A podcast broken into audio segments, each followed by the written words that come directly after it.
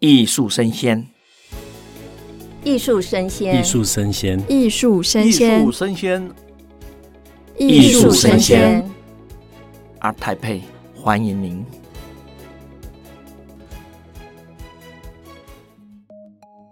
您现在收听的是二零二二艺术生鲜 ART TAIPEI Live Talk，我是主持人，我是坤坤。今天这集将跟大家分享的主题是 Z 世代与千禧世代的全球购藏趋势。那说到购藏啊，我这个人可能没什么，那我这个人肯定不是什么很会购藏的专家，所以我们今天呢邀请到两位关于购藏的专家来到现场跟我们一起分享购藏的趋势。首先是我们画廊协会品牌营运的总监 Grace，好，Grace 你好，嗨，大家好。好，以及是我们 ARTSI APAC 的 Lead 蔡蒙轩 F Word 哎、欸，大家好，你好，OK。那今天这一场啊，坤坤在现场就是扮演小书童的角色，我们把我们的主持的工作呢就交给 Grace 啊，可能对构场呢比较了解，好不好？那我当中可能会问一些可能小白的问题，请各位听友们可能要体谅我，好不好？我们很多的听众朋友可能跟我一样。是属于艺术的小白啊，或是说，哎，我想要进入艺术市场，但是我不知道这些的细节，那可能就要麻烦体谅我喽，好吧？嗯，OK。好，谢谢坤坤。那我这边呢，也稍微介绍一下我自己。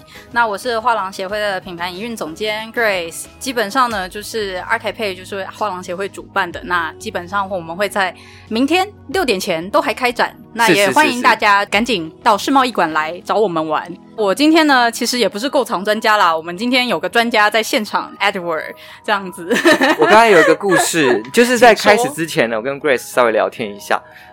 我还发现，原来今天是个网友见面会啊！听说 Grace 跟 Edward 网络上通信一年，终于见到本人了，是不是？是，终于见到本人了。他是去年七月的时候跟协会这边有一个线上讲座。然后那时候就看到 Edward 本人，那看到他本人的感觉是？看到本人感觉就是线上觉得哦还不错啊这样子，那香港人这样子，但是呢，线上线上还不错，那本人的意思是什么意思？呃，就是上个月有幸在韩国就见到本尊。见到的时候就觉得哇，跟线上长得一样啊，太好了。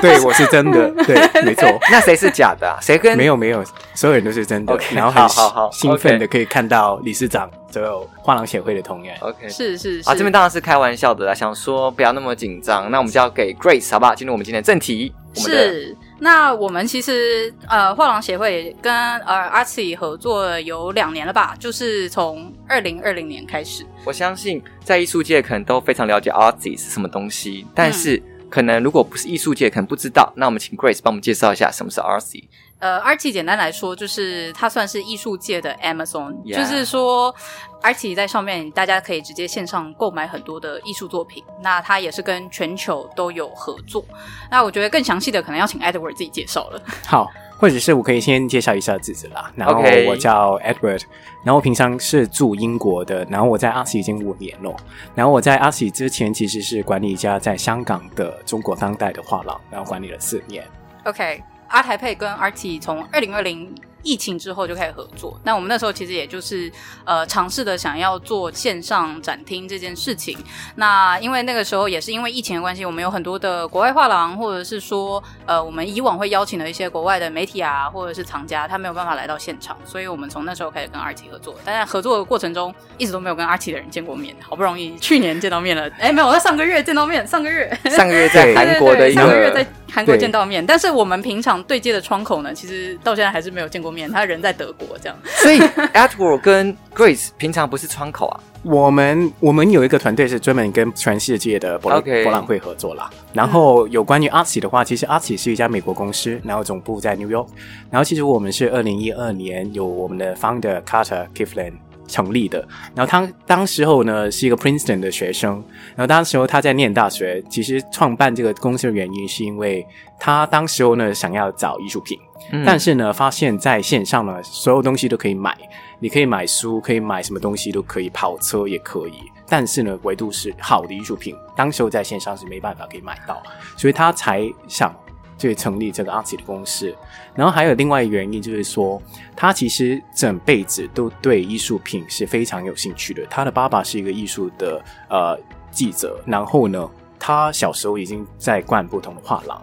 然后当时候他就想象说，每个人都会有一个他喜欢的乐队或者是音乐家。但是呢，如果你在街头上问一个人你喜欢的艺术家是谁，然后很多人就可能说：“哎，我不懂艺术。”所以这个问题呢，他很想要解决，让更多人可以认识更多的艺术家。OK，嗯，所以其实就是 Artsy 在到现在也是走了大概十年有了啦，就是在全球其实也是蛮知名的。那我很好奇，就是 Artsy，因为最近前阵子不是很流行什么 NFT 吗？这是两个是不同的东西，他们也是实体的展品，对不对？呃、实体的作品。对，可以这么说，因为他们合作的对象其实大部分都是画廊，然后像我们是艺术博览会嘛，嗯，然后再来的话就是说是呃拍卖行也有合作，像苏富比、佳士得或者 Philips 嘛，对，那呃包括像一些我知道的，还有包括一些非盈利的组织，就是做拍卖的也有这样子。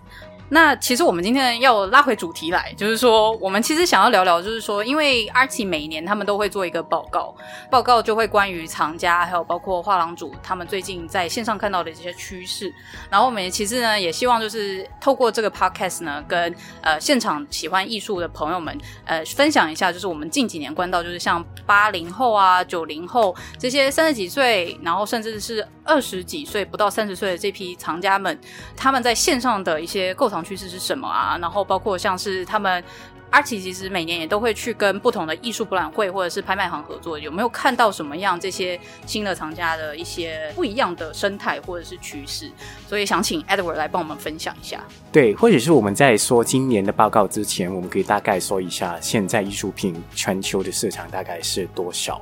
然后其实每年呢，大概我们全球艺术品的交易大概有五百个亿的美金的金额。五百亿美金，对，听起来好像是很多。然后你也经常在拍卖行看到一个作品可能就几千万、几个亿的作品，然后感觉非常的贵嘛。但是如果我们对比起别的一些比较贵的产品，比如说呃珠宝钟表，它的市场一年就已经是一万一美金。所以说，艺术品的市场现在呢，大概是珠宝钟表的市场大概是五趴而已。所以说呢，那个市场其实是很大很大，还有很多空间可以扩展。然后我们今年的一个厂家报告的一个主题，挺有趣的一个主题，就是因为全球这一年其实有很多不确定的因素，呃，无论是在欧洲现在的战争，或者是全球的那个通胀，然后也有很多不确定的原因，然后开始有很多画廊。或者是很多国家现在嘛，慢慢的从疫情那边开始开放的国家，所以我们看到有越来越多的厂家也开始重新去旅行、去跑博览会，所以这是一个很有趣的一年，所以我们才做这个报告去看今年新的一些趋势。然后我们发现有个很特别地方的一点，就是说我们的报告今年是很重视一群、呃，我们叫 Next Generation Collector。意思就是新世代的厂家，我们的定义为，呃，任何的厂家是从过去四年开始收藏艺术品的厂家为主。然后我们发现他们的状态是挺有趣，然后尤其是有关于通胀，呃，有很多厂家都可能会对这个不确定的原因去。重新审视一下他们收藏的习惯，但是对于这一群新世代的厂家呢，基本上有一半以上的厂家都跟我们说，他们现在买的作品今年呢比去年还要更多。其实我之前就有跟 Edward 就是有稍微聊过了嘛，那他说现在呃新一代的厂家其实跟呃我们说的就是可能五零年代或六零年代就是老一辈就是父母辈的这些厂家们，其实有一点点不太一样，就是说他们好像哎更愿意接受在线上买艺术品这件事情，也跟观众讲一下，就是因为其实艺术品这件事情，感觉对于很多人来说就是进到。画廊里面本身就是一个嗯，不是那么舒适的事情，因为画廊空间都是白色的嘛，然后、嗯、呃方格嘛，然后基本上没有人在这个业内里面告诉你说，哎，你可以去买这些东西，因为感觉好像都是跟美术馆的那种感觉很像，会会很很有威胁性这样子。但是最近几年我们其实看下来，就是说，哎，艺术品。它那种束之高阁的那种疏离感有越来越降低，而且好像新一辈的藏家们好像对于进到艺术博览会或者是进到画廊这件事情越来越开放，越来越愿意走进去。所以其实呃，我们想要了解一下，在 Edward 的观察里面，或者是 Artsy 的整个报告里面，你没有看到这两个不同世代的人的差距，以及哦、呃，他们对于线上购买的这样的接受度。对，其实我们的报告的另外一个重点，其实我们去年的报告也有说，就是说现在其实有很多有能力去开始去购买艺术品的人士，他们现在没有买的其中的原因是因为价格不透明。意思就是说，好像 Grace 刚才说的，有很多人去到那个画廊里面去看展览。那个感觉可能他第一次去的话，可能会有点害怕，然后觉得艺术品是一个很贵很贵的东西，他们根本是没办法可以负担。然后也有一个很有趣的数据，我们最近发现的就是说，全球有我们叫 high net worth individual，就是高增值的人士，意思就是说，他们平均是有大概超过一百万美金流动的资产的人。然后你可以猜一下，有多少个百分比最近有买艺术品？最近过去一年。那个答案是零点零二帕，所以是很低的意思吗？百分之九十九点九的高增值人士是没有买艺术品的。然后其中一个原因，我们报告说。有大概六成的厂家说跟我们说，价格不透明是他们最大的困扰，所以我们才想说，在 ARTSI 我们经常去鼓励我们的画廊的伙伴去尽量让价格可以公开透明。然后你刚才问，就是这个 Next Generation 的 Collector 新世代的厂家跟以前的厂家有什么差别？基本上我们现在看到所有的厂家都是线上的厂家。我们的意思是什么呢？就是说，他可能最后收藏那个作品是可能是在线下，在博览会实体去买，但是呢，我们还是会。我们那个藏家，他可能还是会在线上做那个资料的手札，然后还有去在不同的社交媒体去查看那个艺术家别作品，然后最后他可能是在实体去买，或者是在线上去买都不关系。但是如果我们看新一代的厂家呢，他基本上九成的新世代的厂家都是在线上购买。他可能是在手机上面购买，大概有六成是在手机上面购买，然后也有是在他的平板或者是他的电脑上面购买，所以这个是跟上一代的厂家一个很大的差距。嗯，那我好奇耶，就是因为刚刚讲到说，就是有很多资产的藏家嘛，不愿意购买原因是因为价格不透明，所以收藏艺术品的藏家们。多半可能是因为投资这个角度要进行收藏吗？还是这还是有做分析过吗？还是他真的喜欢这个比例来说的话，其实原因有很多啦。然后藏家有一些当然是可能想要投资，艺术品是一个很好的投机的产品，因为它跟比如说股票还有别的投资工具那个 cycle 是很不一样的。意思就是说，它可能在通胀的时期，其实那个艺术品的。价格的流动的幅度没有别的产品那么大，然后当然也有一些是他非常的喜欢那个艺术家或者是艺术品，尤其是在下一代的厂家里面，有其中一个很重要的原因，他们去购买艺术品，就是因为他们很关注一些他们身边的一些呃社会议议题，比如说可能他是非常关注这环保的议题，或者是他非常的关注在美国可能一些政治的议题，然后他们。发现有一些他们喜欢的艺术家对这类型的议题有他们的表态，然后他们也想要透过收藏他们的作品来做出他们个人的表态。嗯，然后如果你说有什么还有什么原因是妨碍现在有可能收藏藏作品的人没办法去开始收藏呢？价格不透明是一个，然后另外一个就是说，呃，那个收藏作品的过程还是比较困难。比如说，我在线上可能在一个画廊的网站看到一个作品，然后当然它很多时候都没有价格，然后可能我要发一个电邮去问他价格，然后来来回回可能就一个月的时间，然后再安排那个呃作品的付款啊、运输啊，可能就两个月、三个月的时间。但是我们想做的是，就是让整个过程尽量的简单一些。还有一个问题，因为我刚刚就是，其实我是刚刚搭车来现场的，就是搭计程车，嗯、然后司机大哥知道我要来异国现场，他就跟我聊天，他说哈要去看画哦，那个就大哥可能讲台语，他说那那个画这么贵，一般人买了也不知道怎么处理啊，家里也没有那个设备去做，他说又不是故宫啊，可以馆藏或保管，嗯、那对于这块是不是有很多厂家是这样子的，就是哦我可能买了。没办法好好的保存啊，或什么之类的，那这个部分怎么处理，或是？嗯，这是其中一个问题。然后当然你要看你买的艺术品的那个材质是什么，有一些比如说油画的话是比一些纸本的作品比较好保养。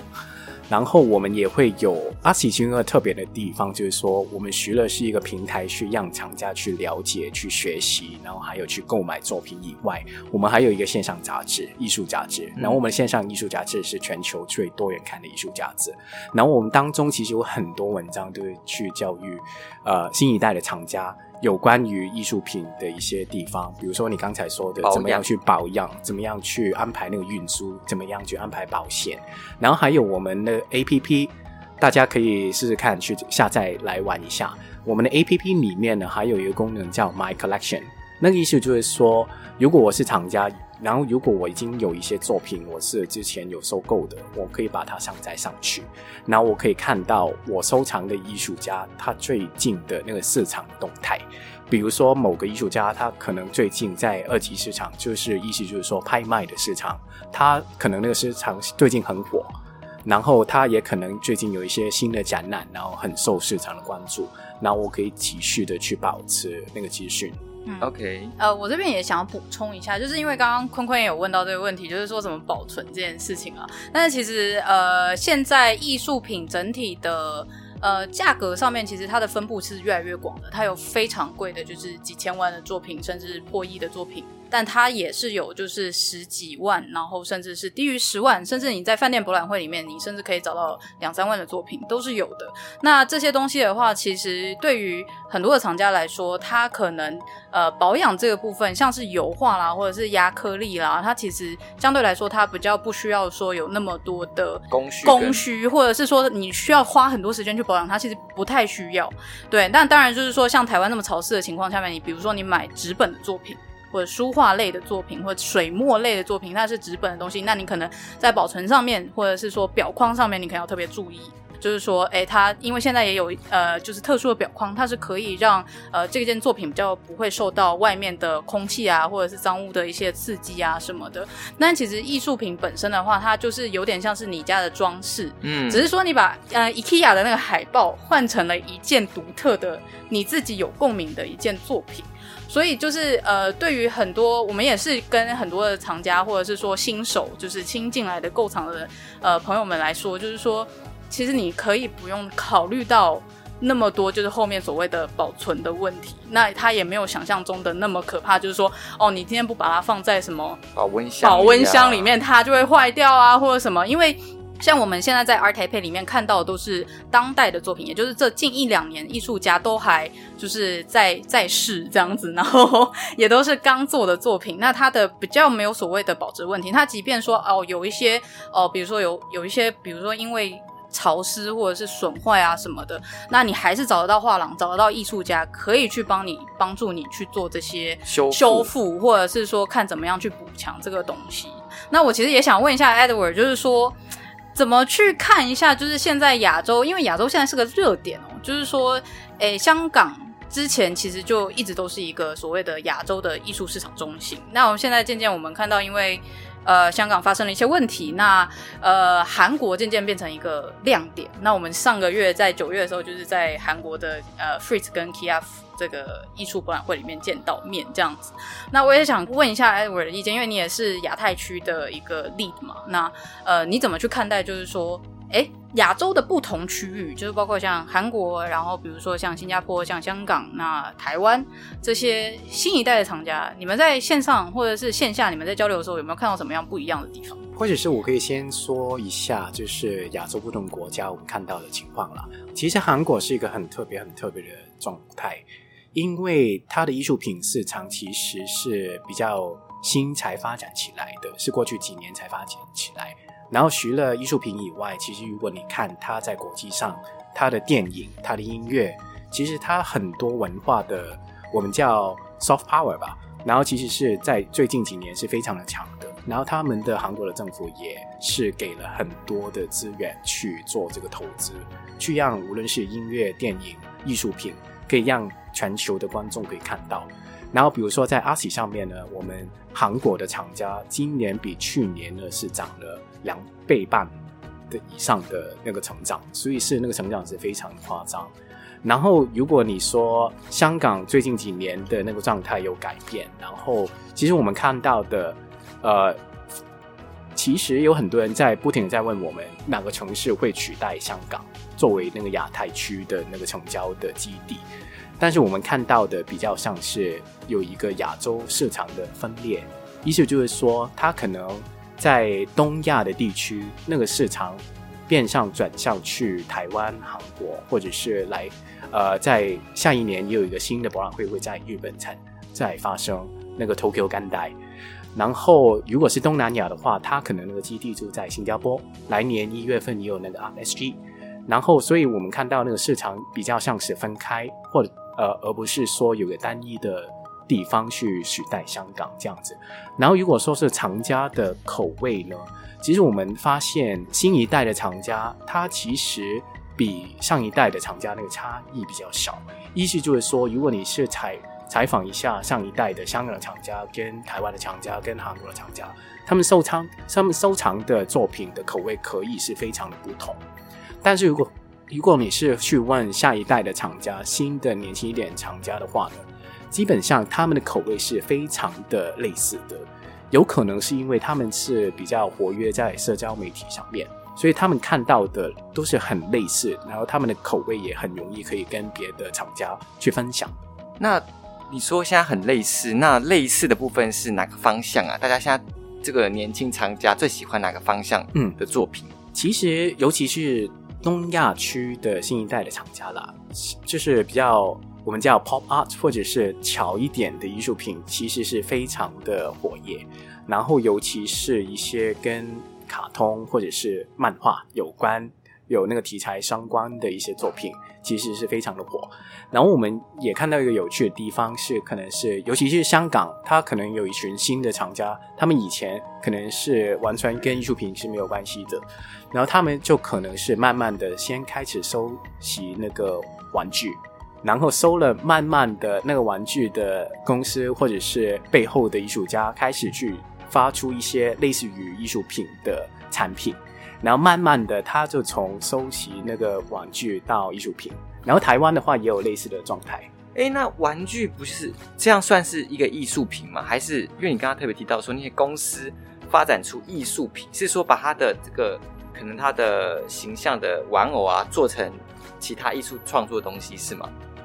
其实艺术品的定义是很广嘛，嗯、然后我们也看到可能以。以前有一些呃设计者或者是艺术家，然后他以前主要是做玩具而已，但是他的那个玩具的品牌是很多人认识的，也有很多粉丝。所以说，如果他那个艺术家想要推出一些限量的一些版画啊，或者是一些小的雕塑啊，我们发现其实那个效果是很好的。然后那个也只是说那个厂家的开端，然后我们也发现慢慢的厂家。会开始去收集别的一些，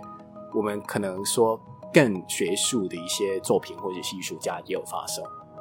因为刚刚那个坤坤这边有问到，就是玩具这部分啊，其实很多的艺术家，呃，他们也会就是倾向会去发很多的，就是限量版的玩具，因为相对来说，对于新新新入场的厂家来说，它是相对比较好下手的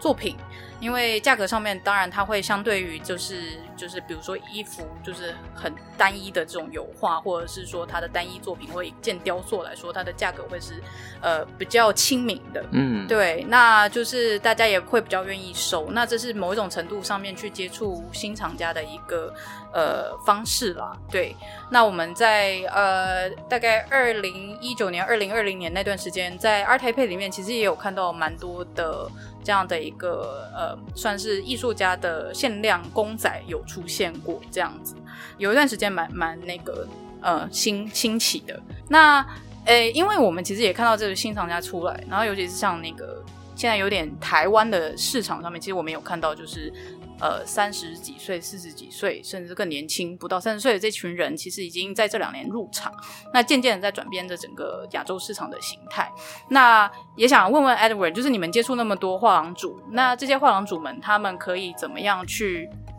呃，就是面对这样的一个趋势，他们有什么样策略上面的改变？我猜其实最重要的是去了解最新一代的厂家，他们平常去接受资讯，他们的方法是什么样。比如说，我们刚才也有说过，所有的厂家都是线上的厂家。然后，如果他们整天大部分的时间都发在线上的话，那你画廊或者是你的艺术家在线上的资讯是怎么样？然后，他们如果是对那个厂家，对那个作品，或者是对那个艺术家有兴趣，想要了解更多的话，他们可以联系你们的方法是什么？所以他要整个线上的策略要想的比较好。然后还有另外一点就是说，除了线上线下以外，还有另外一点就是说，它的整个国际上的布局是怎么样去布局？然后我也有跟一些台湾的画廊主有聊过这个问题，有一些他可能就呃选择的方法就是说，跟国外的画廊去合作。一起去做某一个艺术家的市场，然后让他的那个厂家群比较国际化。然后也有一些画廊主，他是比较比较给力去做这个国际化的动作。比如说专才，他们是你也知道，他们的老板是到处跑去跑全世界不同的博览会，然后他是非常用功去把他们艺术家推到全球去。所以我们看到台湾的画廊主有不同的策略，然后现在那个方向是对的啦，然后还有很多可以跟别的地区在亚洲地区的画廊主去互相的交流。嗯，那在像亚洲其他区，比如说我知道你们在韩国合作的画廊大概有超过一百多家嘛，对，那在 Artsy 的角度上面，Edward 你这边怎么怎么去看这件事情？就是说，呃，他们有没有什么成功案例可以值得台湾画廊去做一个借鉴？其实韩国的话呢，基本上我们有超过一百三十家画廊在 Artsy 上面去，然后台湾的话，可以大概就有三十多家画廊，所以你可以看到那个数字上是有点差距。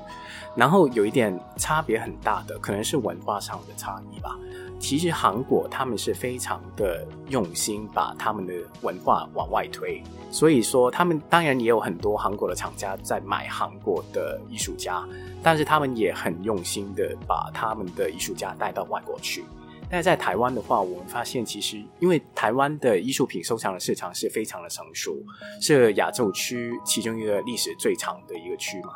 当然会有点差异，所以说我们也看到有一些画廊，他们可能就是集中他们的就是关注在台湾的厂家那边去，所以有一个差异在这边。好，我觉得目前来说，好像整体来说，Edward 已经介绍的差不多了。那坤坤这边有什么问题吗？OK，那这次那个 Edward 来台湾的。台北艺博嘛，嗯，对于台北艺博有没有觉得一些想法，或是啊哪些很棒的地方，或是哪些哦，我觉得可以更好的地方跟大家分享？嗯、是是是，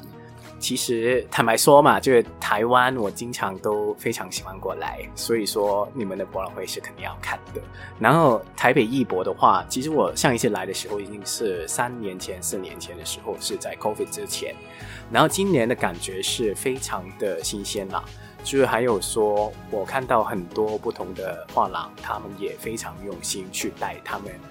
无论是一些大师的作品，或者是年轻台湾艺术家的作品，也有很多。然后那个媒材上面有很多不同的变化，所以这是一个很新鲜的感觉。OK，所以我们的二零二二台北艺博在今天还有明天都还有机会，然后是我们开始。艺博之后规模最大的一次，是也是我们今年算是所有很多的展商都是破一百平方米以上的这个展位，那就是剩最后一天半。欢迎大家赶紧来台北世贸一馆进来参观。那我们明天结束时间是六点钟，有提早一个小时。那今天是到七点钟。那呃，如果感兴趣的观众朋友也赶紧到现场来看看我们所谓的这些当代艺术作品，搞不好也有看到你心仪的作品，你搞不好就掏出钱下单。OK，希望可以如此啊。就是我觉得艺术这个事情，就像刚刚 Edward 讲说，其实不是只有画家自己要很努力、很去发展，反而藏家的收藏